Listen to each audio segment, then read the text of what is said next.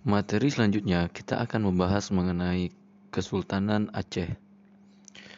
Kesultanan Aceh terletak di utara Pulau Sumatera dengan ibu kota Bandar Aceh Darussalam. Kesultanan Aceh berdiri pada abad ke-16 setelah runtuhnya Samudra Pasai. Kerajaan Aceh berada di jalur perdagangan yang sangat strategis di mana jalur perdagangan yang awalnya melalui Laut Merah, Kairo, dan Laut Tengah diganti melewati Tanjung Harapan dan Sumatera. Hal inilah yang membawa perubahan bagi perdagangan di Samudra Hindia khususnya di Kerajaan Aceh. Para pedagang yang rata-rata pemeluk agama Islam lebih suka berlayar melewati utara Sumatera dan Malaka. Perkembangan kerajaan Aceh didukung oleh letaknya yang strategis, yaitu melalui jalur perdagangan internasional antara India, Timur Tengah, dan Tiongkok. Adapun faktor lain yang mendukung perkembangan kerajaan Aceh adalah jatuhnya wilayah Malaka ke tangan Portugis. Hal inilah yang mengakibatkan banyak pedagang Islam beralih ke pelabuhan Aceh sehingga membuat kerajaan Aceh atau Kesultanan Aceh menjadi berkembang dengan pesat.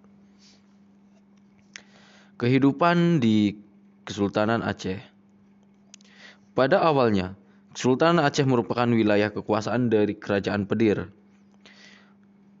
Dengan jatuhnya Malaka ke tangan Portugis, Kerajaan Aceh semakin berkembang hingga terlepas dari pengaruh Kerajaan Pedir. Kesultanan Aceh ini berada berdekatan dengan jalur pelayaran internasional, sehingga Kesultanan Aceh ini mendirikan bandar-bandar dagang agar para pedagang dari luar Kesultanan, Kesultanan Aceh untuk berlabuh di wilayahnya. Kesultanan Aceh sendiri didirikan oleh Sultan Ali Mugyat Syah yang dinobatkan pada tahun 1507 Masehi. Kesultanan Aceh memiliki sistem pemerintahan yang teratur sesuai dengan hukum Islam. Sultanan Aceh juga mewujudkan pusat-pusat pengkajian ilmu pengetahuan dan menjalin hubungan diplomatik dengan bangsa lain. Itulah kenapa Sultanan Aceh di ujungnya ada kata-kata Darussalam yang merupakan tempat pengkajian atau tempat pembelajaran Sultanan Aceh dibantu oleh beberapa pejabat tinggi dalam mengatur pemerintahan. Beberapa pejabat tinggi tersebut meliputi 1. Syah Bandar yang merupakan petugas untuk mengurus masalah perdagangan di pelabuhan. 2. Teku Kadi Malikul Adil merupakan hakim tinggi dalam hukum dan pemerintahan. Ketiga, Wazir Seri Maharaja Mangkubumi yaitu pejabat yang mengurus segala hulu balang seperti peran menteri dalam negeri. Yang keempat, Wazir Seri Maharaja Gurah yang merupakan pejabat untuk mengurus hasil pertanian dan pengembangan hutan. Yang terakhir, Teku Kurukon Kotibul Muluk yaitu pejabat yang mengurus sekretariat negara termasuk penulis surat resmi kesultanan. Adapun tokoh-tokoh atau para sultan yang memimpin Kesultanan Aceh adalah yang pertama, Sultan Akli Mukhyat Syah yang merupakan pendiri Kesultanan Aceh dan juga sebagai raja pertama dari Kesultanan Aceh. Yang kedua Sultan Salahuddin. Yang ketiga Sultan Alauddin Riayat Syah. Yang ketiga Sultan Iskandar Muda. Pada masa Sultan Iskandar Muda inilah Kesultanan Aceh mencapai puncak kejayaan, yaitu pada abad ke-17. Adapun kebijakan-kebijakan yang dilakukan oleh Sultan Iskandar Muda adalah satu, Membagi aturan hukum dan tata negara ke dalam empat bidang yang sesuai dengan tatanan kebudayaan masyarakat Aceh. Membangun angkatan perang dan melakukan ekspedisi angkatan laut ke berbagai wilayah melakukan manajemen politik dengan melakukan kontrol di dalam negeri, membagi wilayah Aceh dalam beberapa wilayah administrasi yang dinamakan Yulebalang dan Mukim. membina hubungan dengan bangsa luar, dan yang terakhir merebut pelabuhan-pelabuhan penting di pesisir barat dan timur Sumatera. Setelah Sultan Iskandar Muda dilanjutkan oleh Sultan Iskandar Tani, di mana Sultan Iskandar Tani ini lebih memperhatikan pembangunan dalam negeri dalam politik ekspansi.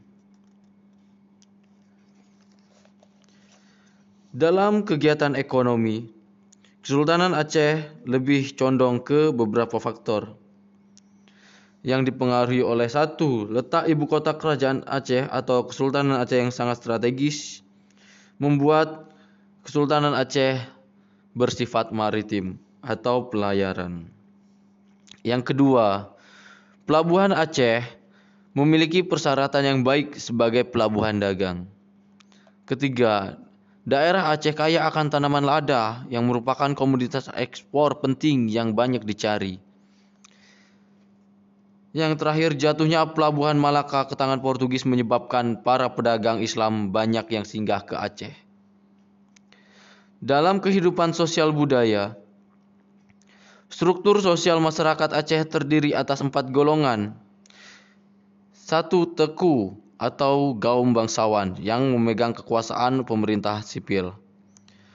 Dua tengku atau kaum ulama yang memegang peranan penting dalam keagamaan. Ketiga hulu balang atau ule balang atau prajurit. Dan yang keempat adalah rakyat biasa. Selanjutnya pengaruh keberadaan Kesultanan Aceh Sultanan Aceh ini merupakan kerajaan atau sultanan terbesar di Nusantara. Aceh sering disebut sebagai negeri serambi Mekah karena Islam masuk pertama kali melalui Aceh.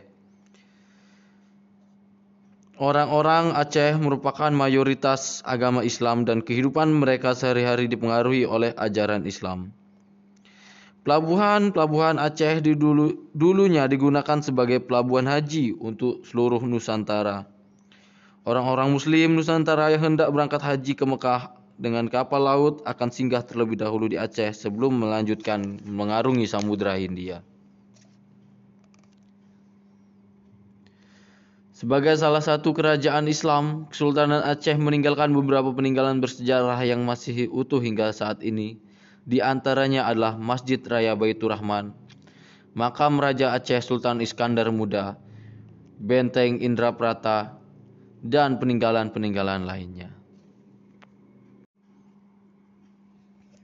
Materi selanjutnya kita akan membahas perkembangan kedudukan Inggris di Indonesia pada tahun 1811 sampai 1816. Sebelumnya, kita membahas mengenai kedudukan Daendels di Indonesia dan berakhirnya Daendels di Indonesia pada tahun 1811 dengan berpindah tangannya kedudukan Daendels ke Gubernur Jenderal Lord Minto. Tepatnya tanggal 18 September 1811, Gubernur Jenderal Lord Minto secara resmi mengangkat Stanford Raffles sebagai penguasa di Hindia Belanda, yang kedudukannya berada di Batavia. Raffles mulai melakukan langkah-langkah untuk memperkuat kedudukannya di Hindia Belanda. Dalam rangka menjalankan pemerintahannya, Raffles berpegang pada tiga prinsip. Pertama, segala bentuk kerja paksa atau kerja rodi dan penyerahan wajib dihapuskan, diganti dengan penanaman bebas oleh rakyat. Kedua, peranan para bupati sebagai pemungut pajak dihapuskan dan para bupati dimasukkan sebagai bagian pemerintahan kolonial. Ketiga, atas dasar pandangan bahwa tanah itu milik pemerintah, maka rakyat menggarap dianggap sebagai penyewa. Kebijakan lainnya yang diterapkan oleh Raffles yaitu satu kebijakan dalam bidang pemerintahan. Raffles dalam menjalankan tugasnya didampingi oleh para penasehat yang terdiri atas Gillespie, Mutinghe, dan Crescent. Secara geopolitik, Jawa dibagi menjadi 16 kresidenan. Selanjutnya, untuk memperkuat kedudukan dan mempertahankan kekuasaan Inggris di Pulau Jawa, Raffles mengambil strategi membina hubungan baik dengan para pangeran dan penguasa sekiranya membenci Belanda. Strategi ini sekaligus sebagai upaya mempercepat penguasaan Pulau Jawa sebagai basis kekuatan untuk menguasai kepulauan Nusantara. Akhirnya Raffles berhasil menjalin hubungan baik dengan raja-raja di Pulau Jawa di Palembang untuk mengusir Belanda dari Hindia.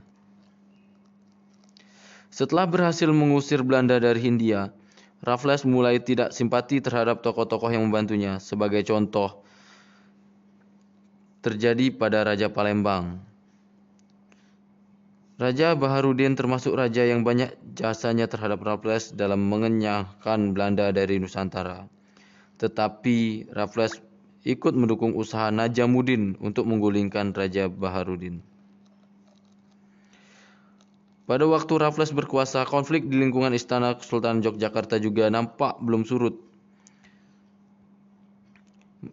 Di mana Sultan Sepuh yang pernah dipecat oleh Dandes menyatakan diri kembali sebagai Sultan Hamengkubuwono II dan Sultan Raja dikembalikan pada dudukannya sebagai putra mahkota. Tetapi tampaknya Sultan Raja tidak puas dengan tindakan ayahandanya Hamengkubuwono II. Melalui perantara bernama Babah Jensing, Sultan Raja berkirim surat kepada Raffles yang berisi laporan bahwa di bawah pemerintahan Hamengkubuwono II, Yogyakarta menjadi kacau. Lalu Raffles menyimpulkan bahwasanya Sultan Hamengkubuwono II seorang yang keras dan tidak mungkin diajak kerjasama, bahkan bisa jadi akan menjadi duri dalam pemerintahannya. Oleh karena itu, Raffles segera mungkin mengirim pasukan di bawah pimpinan Kolonel Gillespie untuk menyerang keraton Yogyakarta dan memaksa Sultan Hamengkubuwono II turun dari tahta. Sebagai imbalannya Hamengkubuwono III harus menandatangani kontrak bersama Inggris karena sudah diangkat menjadi Sultan Yogyakarta. Kontrak tersebut berisi satu, Sultan Raja secara resmi ditetapkan sebagai Hamengkubuwono III dan Pangeran Kusuma ditetapkan sebagai penguasa tersendiri di wilayah bagian dari Kesultanan Yogyakarta dengan gelar Pakualam. Yang kedua, Sultan Hamengkubuwono II dengan putranya Pangeran Mangkudiningrat diasingkan ke Penang. Dan yang ketiga, semua harta benda milik Sultan Sepuh selama menjabat sebagai sultan dirampas menjadi pemilik menjadi milik Inggris. Kebijakan kedua, tindakan dalam bidang ekonomi. Raffles bisa dikatakan adalah tokoh baru untuk menata tanah jajahannya. Raffles berusaha melakukan beberapa tindakan untuk memajukan perekonomian di Hindia. Beberapa kebijakan tersebut satu melaksanakan sistem sewa tanah atau land rent. Dua penghapusan penyerahan wajib hasil bumi. Tiga penghapusan kerja rodi atau perbudakan. Empat penghapusan sistem monopoli 5. Peletakan desa sebagai unit administrasi penjajahan.